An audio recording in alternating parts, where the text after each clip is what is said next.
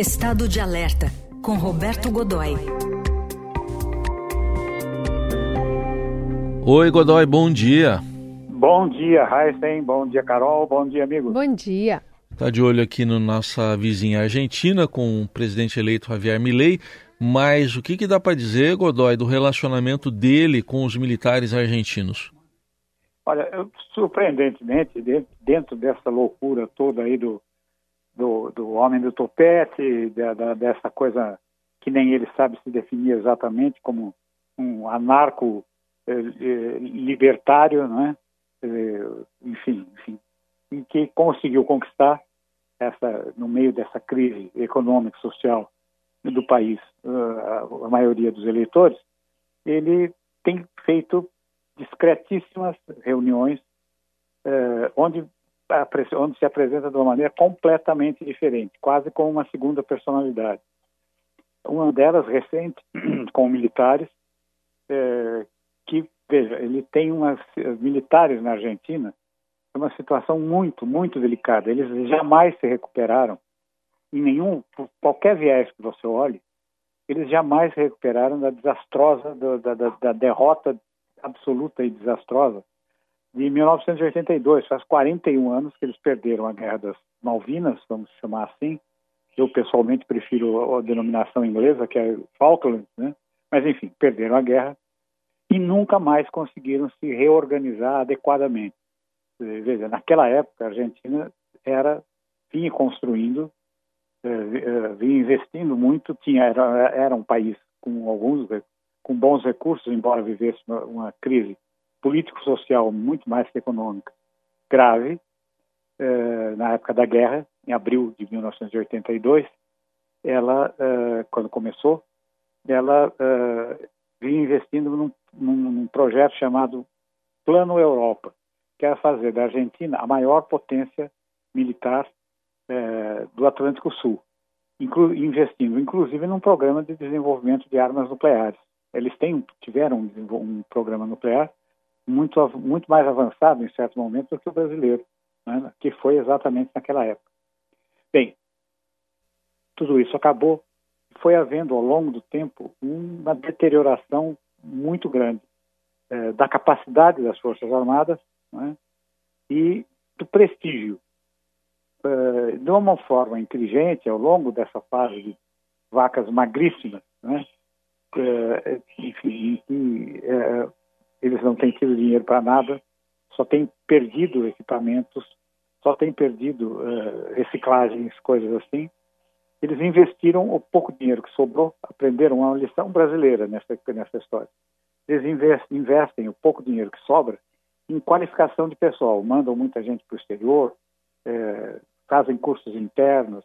Então, eles têm um pessoal preparado, é, culto, isso sempre foram, né?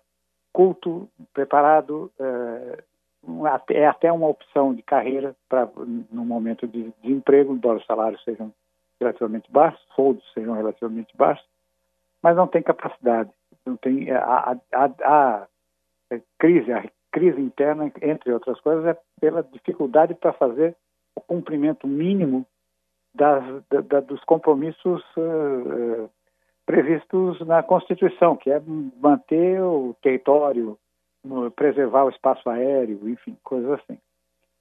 Bem, o Milley, o Javier Milley, muito, muito esperto, né? A gente pode considerá-lo qualquer coisa menos bobo, né?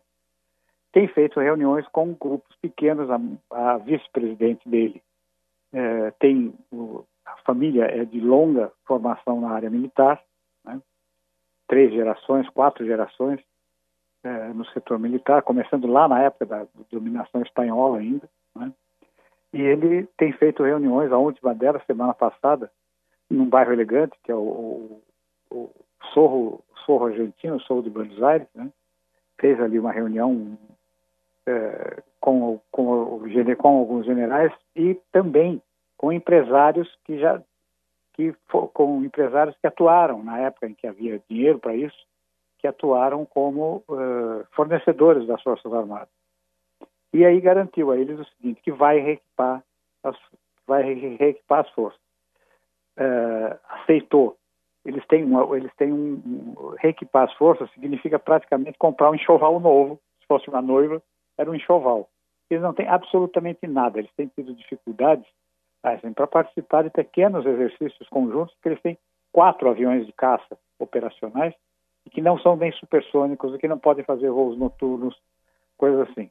Compraram, é, receberam recentemente alguns aviões é, Super Etandar que eram aviões eh, da aviação naval embarcados no porta-aviões 25 de maio, que a gente não sabe o que aconteceu, provavelmente vai ser vendido como sucata ou vai virar um shopping center embarcado. Hum. Né?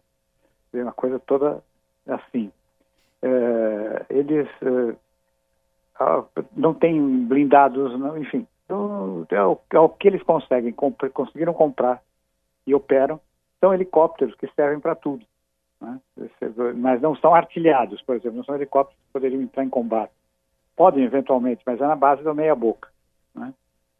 Muito bem, ele reuniu o pessoal, disse a eles para não serem, para fazerem uma lista, é, um rol, esse, esse, esse enxoval, com tudo que tudo, sem restrições. E aí vamos refinando no que é prioritário e tal, que é outro modelo brasileiro, adotado pelo Lula II lá em 2007. Né? enfim, vem fazendo. E vamos vem fazendo. E isso, agora, também pediu o seguinte: dois anos de moratória para esse plano. Porque nesse período de dois anos ele pretende estabilizar a economia e aí sim ter recursos para contrair crédito, porque nada disso é barato. Mas veja, a coisa começa assim: de 8 a 12 aviões de caça S-16 americanos, três corvetas lançadoras de mísseis, dois submarinos, quer dizer, ou seja, Fechando a conta, é com tudo que, que, que 90 blindados sobre rodas, o desenvolvimento de um novo tanque de combate. Hum. Então, se você bota tudo isso na ponta do lápis, bate em 10 bilhões de dólares facilmente. Eu acho que nem, ainda que ele pudesse andar em água, ainda que ele pudesse andar, andar sobre a água e transformar vinho em, em água em vinho, ele dificilmente vai ter esse dinheiro no mandato. Muito bem, tá. É Roberto Godoy com esse panorama do vizinho agora sob novo comando.